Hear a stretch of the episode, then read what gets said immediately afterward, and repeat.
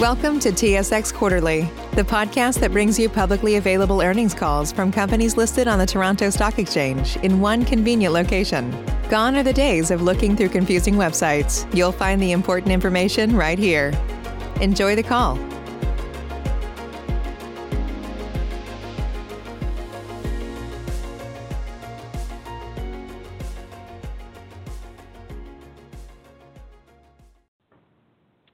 Ladies and gentlemen, thank you for standing by. Welcome to Intertape Polymer Group's Q2 2021 conference call. During the call, all participants will be in a listen-only mode. Afterwards, we will conduct a question-and-answer session. In order to maximize the efficiency of this event, the question period will be open to financial professionals only. At that time, those with questions should press star followed by the number 1 on their telephone keypad. If at any time during the conference you need to reach an operator, please press star followed by 0.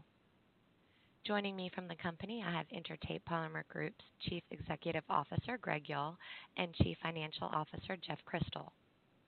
I would like to caution all participants that in response to your questions and our prepared remarks today, we will be making forward-looking statements which reflect management's beliefs and assumptions regarding future events based on information available today.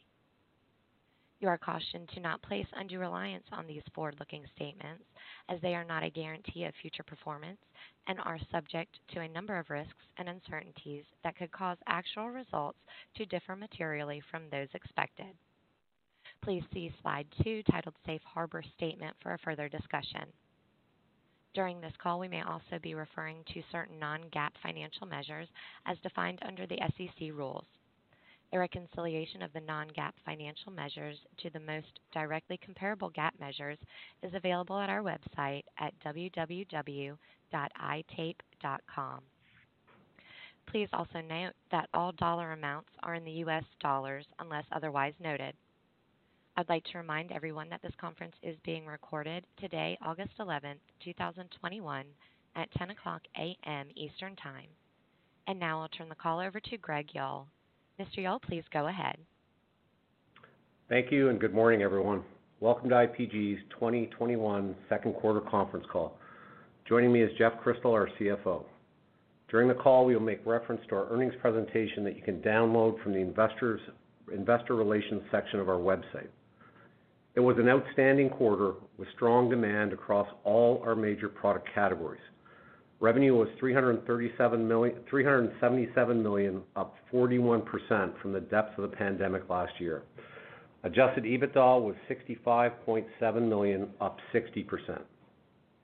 Based on our confidence in the business and its strong and sustainable cash flow profile, this morning we announced an increase to our dividend of 8% on an annualized basis, bringing it to 17 cents per share or 68 cents on an annualized basis per common share.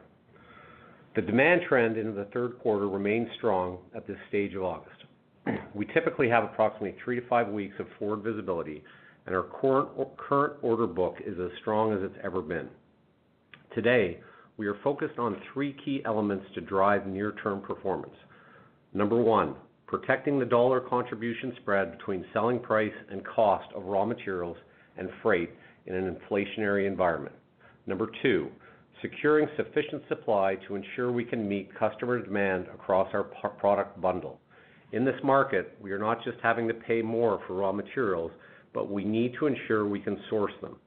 Number 3, efficiently operating our manufacturing assets to ensure optimal capacity is maintained, which includes the health and safety of our team and assets. We are executing across each of these 3 parameters.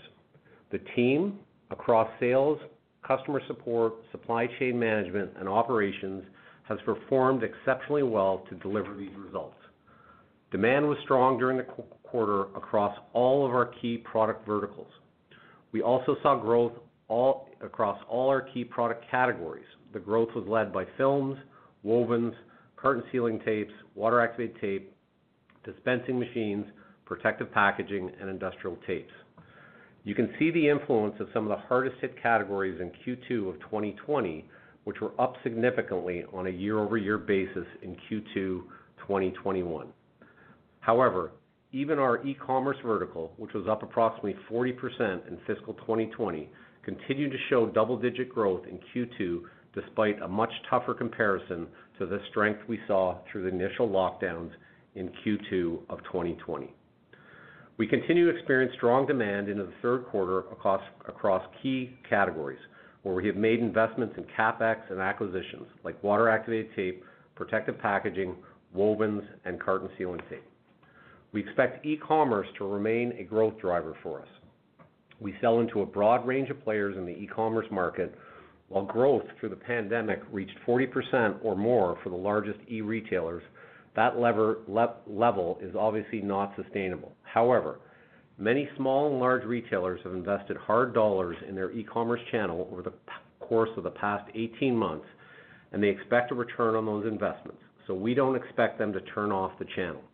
In addition, e-commerce retailers have accelerated their penetration into a broader range of demographic groups, which should act as a tailwind to the ongoing share gains of e-commerce versus brick-and-mortar retail for the years ahead. We continue to expect growth in our e-commerce vertical well above GDP in the low to mid-teens, based on third-party forecasts that cover the coming years ahead. We have strengthened our product bundle with the acquisition of Nuevo Pack, a manufacturer that designs and develops a range of machines to provide void fill and cushioning protection packaging solutions. Nuevo Pack was already a strategic supplier, so this acquisition extends our footprint up the value chain, capturing the value of the dispensing machine and the paper void fill conversion, as well as securing supply for these important inputs. We believe the Nuevo Pack acquisition positions us to sell to a broad range of e-commerce customers and strengthens the sustainability profile of our product bundle. While its contribution in the current fiscal year will be relatively modest, we believe that our scale and customer relationships set us up to deliver accretive growth with this new addition to our product bundle. We believe sustainability will be a long-term driver in the packaging and protective market. We are investing in both new products that offer sustainability benefits for customers, like curbside recyclable products, as well as certifying our existing products with the Cradle-to-Cradle certification. During the second quarter, we published our annual sustainability report. The report expands on our prior work. It highlights our progress and includes increased reporting as we embrace sustainability across the organization as one of our core strategic pillars and long-term growth opportunities. To meet customer demand, we are expanding production capacity across multiple products. These are high-value strategic products, including a new water-activated tape line and additional capacity for our films, wovens, and protective categories. As a result, as an update, we've invested approximately $25 million to date of the $100 million in growth and maintenance CapEx budgeted for fiscal 2021. We fully intend to commit the entire $70 million budgeted for capacity expansion, but there is a possibility that some of these expenditures may slip into the early 2022. This should not affect the timing of the realization of the $100 million in incremental revenue on a run rate basis that we expect in place by the end of 2022, and with additional revenue upside beyond 2022. Moving on to the supply landscape, prices remain volatile and sourcing supply remains challenging. At the time of the Q1 call, I commented that we thought raw material prices had peaked, and the third-party forecast informed that outlook. Since May, we've continued to see upward pressure on raw materials. Third-party forecasts now expect the current elevated pricing to persist through the end of calendar 2021. To manage these pressures, we've implemented more than 30 individual price increases across various product lines since the beginning of 2021. In a normal environment, these price increases would take approximately 60 days to hit our income statement, consisting of a 30-day notification period for price increase, and then another 30 days to realize the revenue.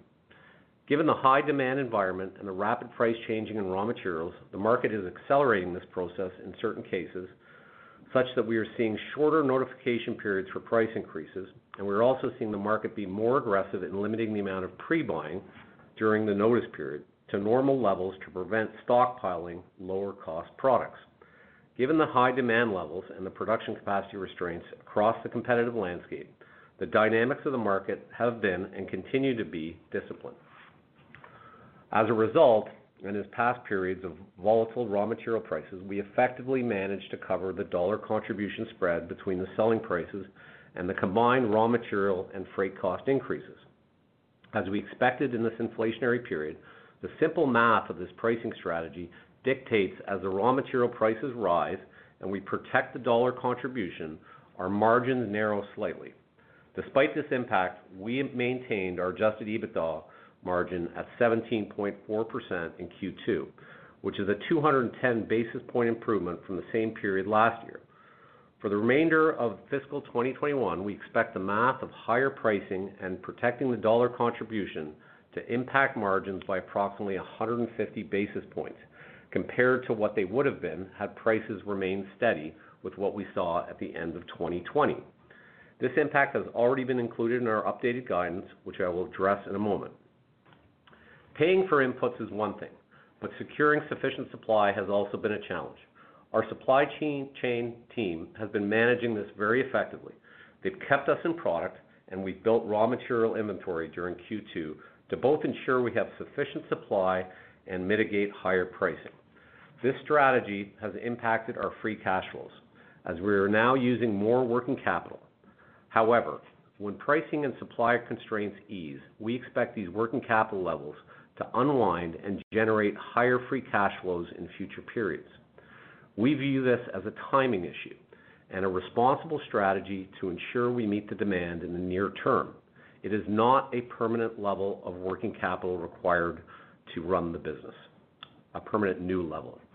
Based on the performance of the business to date, our order book and the current outlook for demand, as well as the persistence of higher selling and raw material prices, we are updating our outlook for the remainder of 2021. We expect revenue for the full year of 2021 of between $1.425 billion to $1.5 billion, which represents 21% growth over 2020 at the midpoint of the range. On adjusted EBITDA for the full year 2021, we expect between $245 million and $255 million, which represents growth of more than 18% over fiscal 2020 at the midpoint of the range as we continue to protect the dollar spread. We expect free cash flows of between 70 to 80 million in fiscal 2021, which is a reduction from what we communicated in May due to the impact that increased demand, supply chain constraints, and higher selling prices and raw material prices have on working capital. However, as I mentioned, we expect to unwind working capital as pricing and supply constraints ease and capture that free cash flow in future periods. The business is in a great position to perform in the second half of 2021 and beyond. We are effectively managing the raw material challenges. We've covered on price and maintained supply in the face of ongoing strong demand. We are allocating capital in key product categories where we're experiencing our highest growth. We're bringing new production capacity online in both the second half of 2021 and to a greater extent in 2022, which will fuel our continued organic growth in the future. The capabilities of our team to manage these dynamics is extremely impressive. As the individual responsible for tracking their progress, I could not be more proud of how they've performed since March of 2020. With that, I'll turn it over to Jeff to review the financials. Jeff? Thank you, Greg. On page 9 of the presentation, we present an analysis of our revenue for the second quarter of 2021. Revenue was $376.7 million, an increase of 41% compared to the same period in 2020. Volume mix accounted for 27% of the increase compared to last year. As Greg mentioned, every major product category was up in the quarter, with the primary drivers coming from films, wovens, carton sealing tapes, water-activated tape, dispensing machines, and protective packaging. Price positively impacted revenue by 12% in the quarter, with the remainder coming from foreign exchange impact. The price impact was due to the multitude of price increases implemented to ensure we maintained our dollar spread. Turning to page 10, gross margin was 23.7% in the second quarter, an improvement of approximately 240 basis points compared to the same period in 2020. The primary drivers of the margin improvement were favorable product mix driven by continued growth of our e-commerce related products and the recovery of many other margin accretive industrial products compared to last year, and effective management of the spread between selling prices and raw material and freight costs. Adjusted EBITDA improved 60% to $65.7 million from $41 million in the same period last year. The improvement was primarily driven by the margin drivers I mentioned earlier, product mix, and spread management. Cash flows from operating activities were $22.2 million in the second quarter compared to $40.5 million in the same period in 2020. The change is primarily due to working capital changes, including higher inventory at higher prices to ensure supply in this high-demand, supply-constrained environment, and an increase in federal income taxes paid, partially offset by the increase in gross profit. This compares to COVID-19-related declines in demand and conservative working capital management strategies implemented in 2020 in response to that uncertainty. Free cash flows were $6.4 million in the quarter compared to $35.3 million in the same period in 2020. The change was primarily due to the working capital changes I just mentioned, as well as higher capital expenditures. We finished the first quarter with $487.1 million in cash and loan availability. Our total leverage ratio at the end of the second quarter, which includes the unsecured debt, was 2.2 times. In June, we issued $400 million in new senior unsecured notes that bear interest at 4.375% and used the proceeds to redeem the $250 million 2018 senior unsecured notes, which carried a 7% interest cost. We also entered into a new $600 million credit facility that replaces the prior one. In doing so, we have extended the term to June 2026 and gained greater flexibility with a more favorable covenant structure and slightly better pricing and a $300 million accordion feature if needed. The investments we have made in CapEx and acquisitions have structurally changed the business, resulting in improved margins and a strong cash flow profile. We believe that both of these attributes are sustainable moving forward. Now I'll turn it back over to Greg for his closing thoughts. Greg? Thanks, Jeff. It was an outstanding quarter. We continue to experience strong demand through the second quarter and now into the third quarter. Our order book remains strong as it's ever been. We are seeing growth across all major product categories. We've managed the price increases and supply restraints on a raw materials front and effectively covered the spread on a dollar contribution basis. We are executing on our CapEx projects to expand production capacity in key categories. We strengthened our product bundle with the acquisition of Nuevo Pack, which supports our e-commerce business and IPG's sustainability profile. We improved our capital structure with the refinancing of the credit facility, new notes issuance, and early redemption of the existing notes. This structure provides us with greater flexibility and the dry powder to execute on our growth strategy. The diversity of both our end markets and our product offering, as well as the essential nature of our products, have been core to the underlying performance of the business. The business is structurally different today than it was 5 years ago. We are focused on executing our strategy to deliver for all of our stakeholders, building a global leader in packaging and protective solutions. With that, I'll turn the call back to the operator to open up for question and answer period. Thank you. Ladies and gentlemen, if you'd like to ask a question, please press star and the number 1 on your telephone keypad. We'll pause for just a moment to compile the roster.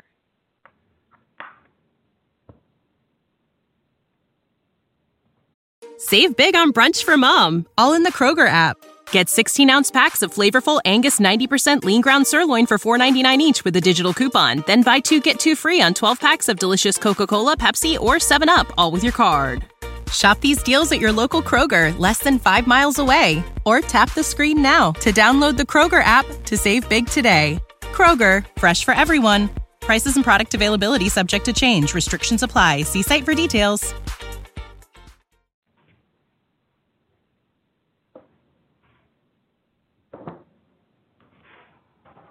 Your first question comes from the line of Michael Dumais with Scotiabank. Hey, good morning, guys. Morning, Michael. Good morning. Another great quarter. My first question is on the implied second half expectations, and if I use the midpoint of your EBITDA guidance, you're essentially implying that second half EBITDA will be in line with that of the first half, and that's not typically the seasonality. So could you explain maybe the dynamics that you're guiding to, and whether or not we should be interpreting the guide as there being some element of conservatism still baked in? Yeah, so I think those points are all valid, I think for us, certainly what we're seeing today in the business is strength. Like Greg mentioned in his prepared remarks, the demand profile that we're seeing so far is strong. We're covering our spread. We feel good about the second half. At the same time, of course, as we all know, there's uncertainties around COVID impacts, supply chain constraints. There's just a multitude of factors and a lot of moving parts going on. So what I would tell you is that we are certainly cushioning ourselves for some of those potential impacts. So could it turn out better? Yes, it could turn out better. Certainly, I think if things work out the way they've been working out, well, we could end up at the high end of our range. Gotcha. That's helpful. Thanks. And then I guess on the margin profile, again, second half, the implication there, again, using your guidance, is that it would be lower than your Q2. And again, I acknowledge the fact that you've indicated there is some conservatism, but just wanted to clarify that sort of the peak pressure in terms of price cost spread and margin, is that in Q2 or does that peak in Q3, just in terms of pressure? So where we sit right now, Michael, we believe that's going to peak in Q3 with where we are with raws. And certainly, as I mentioned in my remarks, from a May perspective, we expected at that point to be at peak, and that ended up not to be factual. So we continue to see a run-up. So we're continuing to experience, I would say, peak from a buy perspective is kind of July, August in many of the categories. So that'll flow through our P&L in the third quarter. Perfect. And then maybe one last one on capital allocation. You've raised your dividend. I see that you've reinitiated the NCIB. your shares trade at 7.5 times on my numbers for next year, obviously, but it's presumably cheaper than a lot of deals that you're looking at. So just wondering, what the commitment level is to the NCIB and maybe how you're thinking about surfacing the value. So as we sit here today, certainly the highest return for the company continues to be investing organically in growth CapEx in areas like that. Certainly on the NCIB, it's a discussion that we continue to have at the board level, and our position really hasn't changed as it relates to being opportunistic there. We've been quiet, as for the past couple of years in that area, and certainly on a go-forward basis, we'll have to see where the stock price settles out and reevaluate on a go-forward basis. But I don't really have a change, or we don't have a change of our position as we sit here today relative to where we were last quarter. Perfect. Thanks, Greg. You're welcome. Your next question comes from the line of Stephen McLeod with BMO Capital. Great, thank you. Good morning, guys. Morning. Morning. I just had a question about just sort of the growth trends you saw on a category basis. Understanding that a lot of the dynamics have to do with how different categories performed last year. But I just noticed that protective packaging was sort of low on the list. And I'm just curious, is that related to potentially some shifts you're seeing in demand, or is it really just related to kind of year-over-year growth gyrations? I would, and Jeff can add on here. So in that protective products category, there's kind of two different main categories of protective packaging there. There's a system-based protective packaging, which is our pillow machines, airspace, things of that nature. And then there's the more traditional bubble, foam, things of that nature. And if you split that category apart, where the lower growth ended up in that category is on the more legacy products, the bubble and the foam area. And on the system side, we saw good growth because that's tied to some higher growth areas. And that's something that doesn't surprise us as we sit here today. Like that didn't come off as something that was a big miss for us from that perspective. Because the key part of that business for us is in that systems approach of the machine and the consumable and tying back into that Nuevo Pack acquisition. That's the future of the business. The future of the business is not the legacy bubble and foam area. Okay, that's helpful, and that makes total sense. Just turning to Nuevo Pack, which is an interesting acquisition.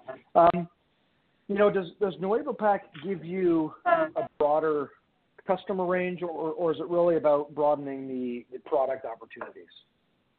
So I think it's a little of both. So certainly it gives us broader product offerings when we think of our position in North America and our ability to take that product into our existing customers, whether that's distribution or end users. So certainly that's a key part, and certainly here ties us in very nicely with sustainability.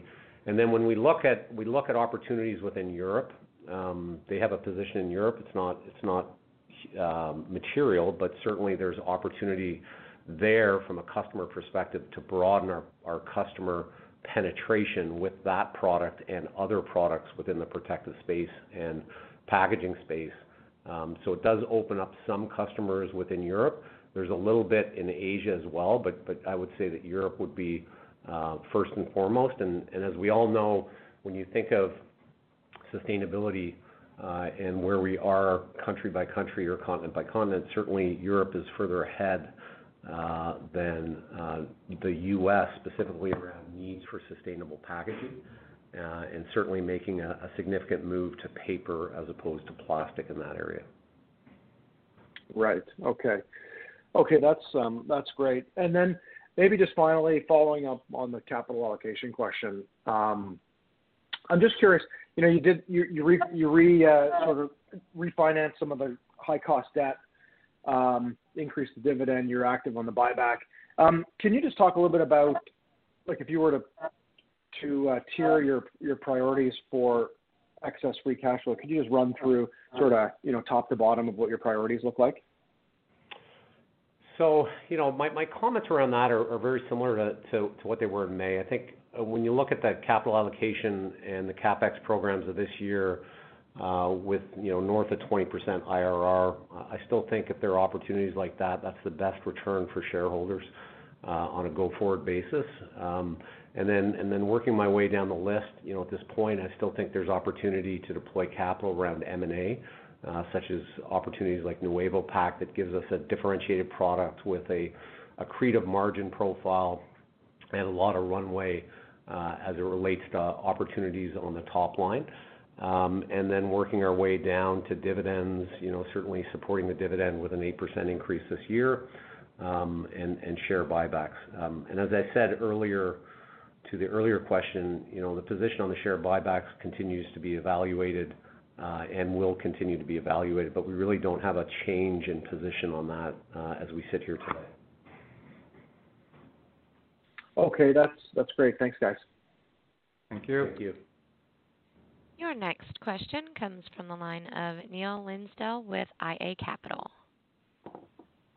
Hey, good morning, guys. And yeah, definitely congratulations on the quarter. Thanks.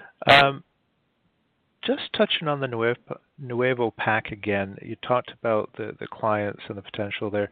Is there anything about the footprint or ability to would you be co-locating any other types of operations there to be able to take advantage of that acquisition? Specifically in Europe? Well, I was thinking Europe and China, but sure.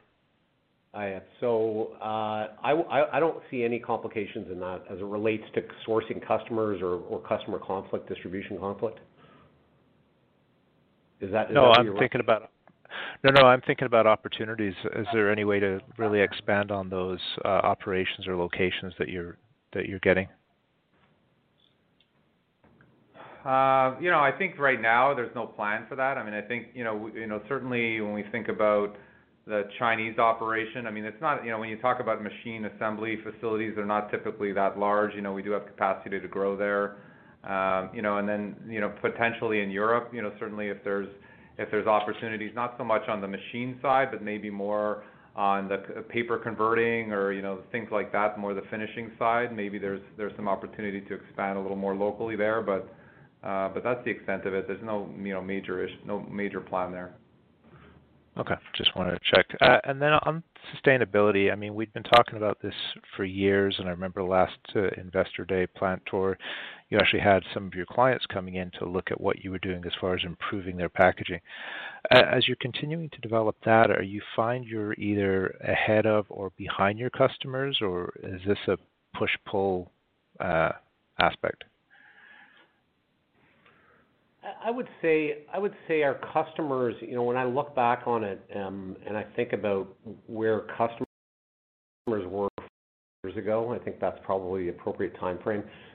Their desire for sustainable packaging in their mind, whatever their definition of sustainable packaging is, and their willingness to pay a premium for it, because in some cases it costs a premium, is definitely much different today than it was 5 years ago. 5 years ago, they were not willing to pay for that attribute, if you will.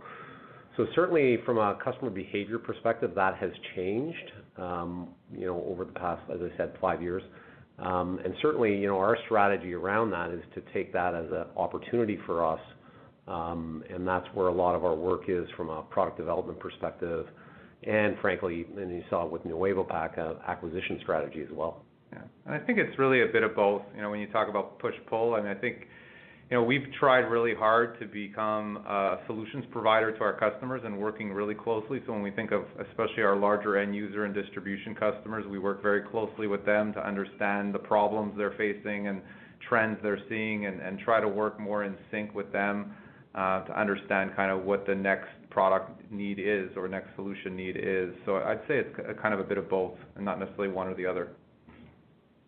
Okay. Would you say you're more trying to sell your new solutions, or you're having more demand from the clients still? It varies by product line. Yeah, and it's tough to articulate further than that. Okay. And then just one more, you know, from a big picture, you know, years ago you talked about, you know, you were doing a lot of bundling on your products. Obviously, you've expanded your product line since then, and you really wanted to own the packing table. Do you think you've achieved everything you could there, or is there more to do with the distributors, the packing table, more products and services, or is the low-hanging fruit already kind of taken care of?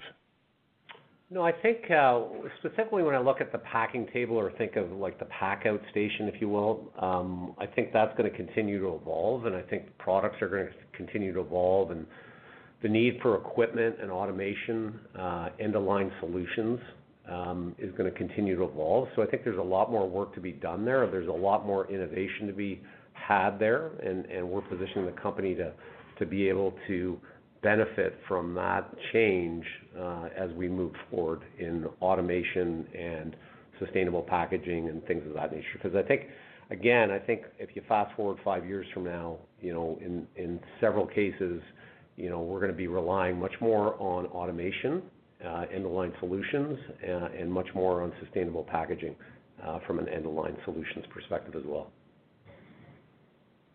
Okay, good. Best of luck. Thanks. Thank you. Our next question comes from the line of Walter Spracklin with RBC Capital Markets. Hi, it's Ryan Stroud on for Walter Spracklin. Good morning, everyone. Morning. So my first question, I just wanted to touch on the sequential performance of the e-commerce product lines during Q2.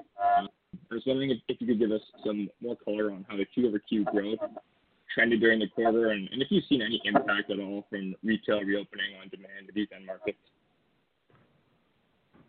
Yeah, so I mean, you know, certainly when we think of the growth quarter over quarter, and I guess the way I would look at it, you know, and obviously Q1 was somewhat of an easier comp versus Q2. You know, we continue to see, you know, good double-digit growth in Q2. So continued to see strength, you know, quarter over quarter. In terms of the reopening, I mean, you know, as we've mentioned in the past, certainly there is more volume going into, you know, brick and mortar as things reopen, and we are seeing some evidence of that. You know, some evidence of tapering of growth, but growth is still strong. You know, and I guess that's the point, is we're still seeing good growth in those e-commerce channel, e-commerce products, but also seeing, of course, good growth in, you know, the rest of our business. As you know, 70% of our business is not e-commerce, and certainly the reopening is helping on that end. So, you know, so we are seeing some tempering in the e-commerce side, certainly as you lap the tougher comps versus last year, that will be, you won't see that same 40% growth, let's say, we saw in 2020 over 2019, but we expect to see good growth, and certainly the other ones expect to see some outsized growth in the near term. Got it. That makes sense. And then my next question, just looking at longer-term growth potential after the current CapEx plan is finished here, how long do you believe that you can sustain current organic growth levels before another round of CapEx might be required? Yeah, tough to say. I mean, I think obviously a lot's going to depend on sort of where things, go post-COVID, or where is there going to be a post-COVID, and what are the trends going to look like there? Certainly we expect the longer-term trends to continue with growth in e-commerce, outsized growth in e-commerce over GDP. So certainly that will be what accelerates our growth. We're also continuing to see good growth in our woven side. With the low-cost profile we've had, we were expanding there as well, and we expect that to add some growth, and so we'll see how that goes as well. But it's tough to say as you move further out. What we've always said is that we're going to be a GDP-plus grower from a longer-term perspective, and so we would still stick by that and say that we certainly expect still some plus from the e-commerce, potentially from the wovens as well in the medium term, and then. Seeing that long-term, that GDP-plus growth. And certainly from the perspective of what we're investing this year, as I said, and we said in the Q1 call as well, is, we expect additional run rate revenue of plus $100 million in Q4 of next year, and then 2023, that even increasing more. Yeah. That's some really helpful color. That's it for me. Congrats on the quarter. All right. Thank you. Your next question comes from the line of Zachary Evershed with National Bank Finance.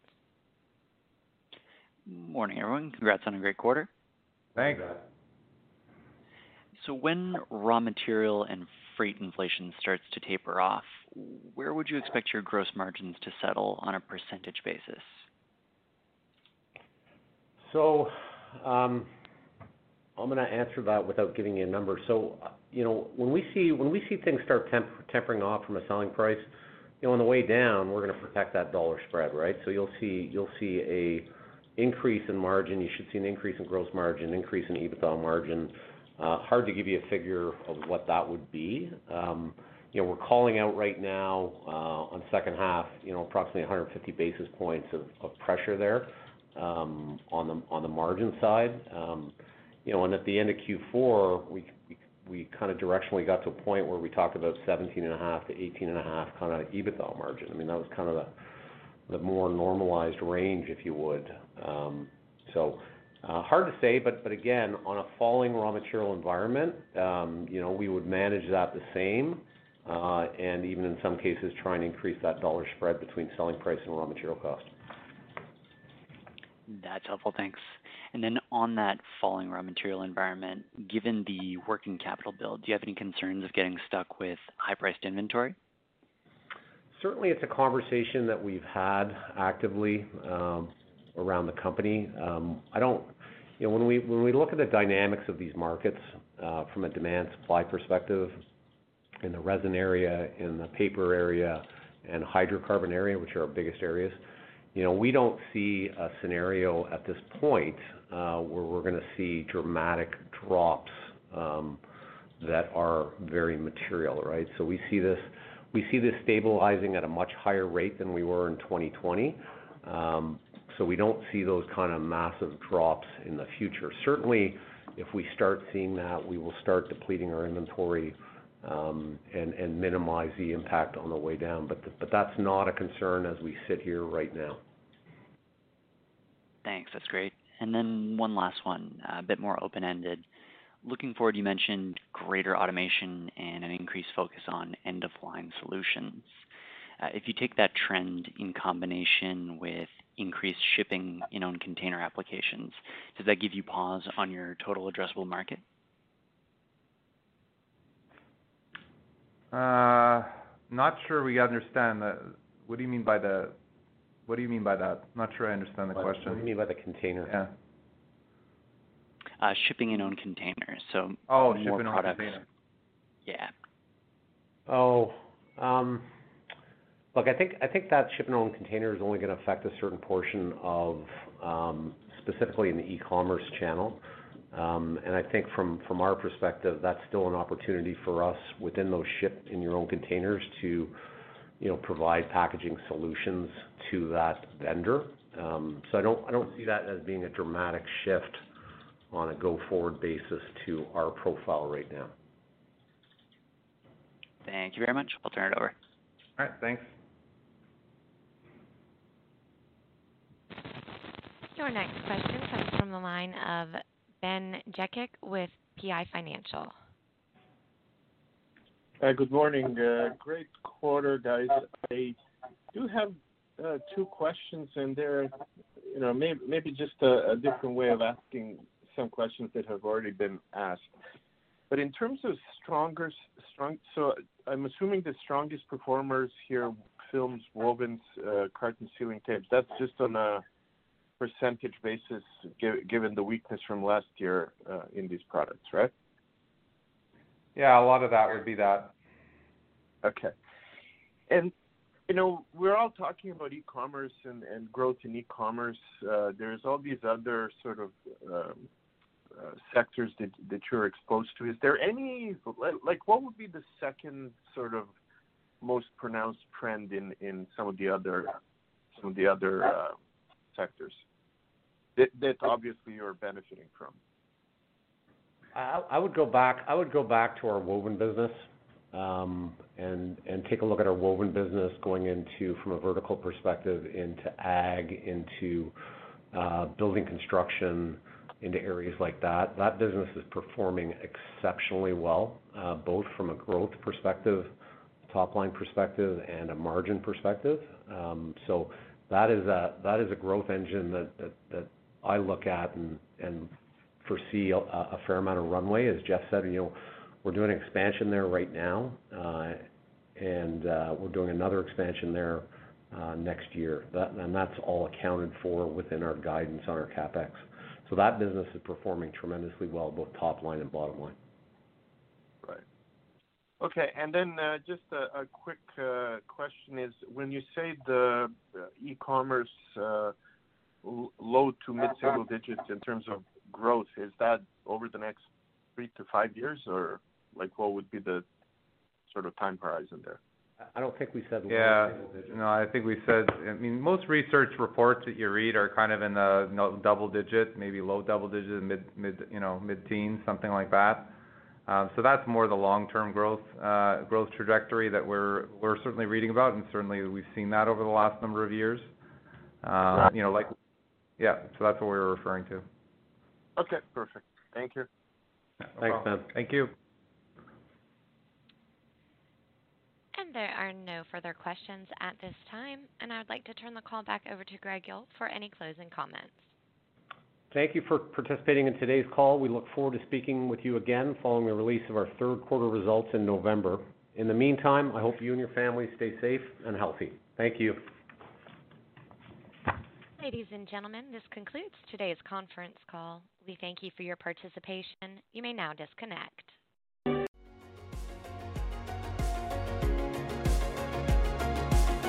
Thank you for listening to TSX Quarterly. If you enjoyed the cast, remember to leave a good rating. And remember, for any additional inquiries, please consult the company's investor relations section on their website. See you next time.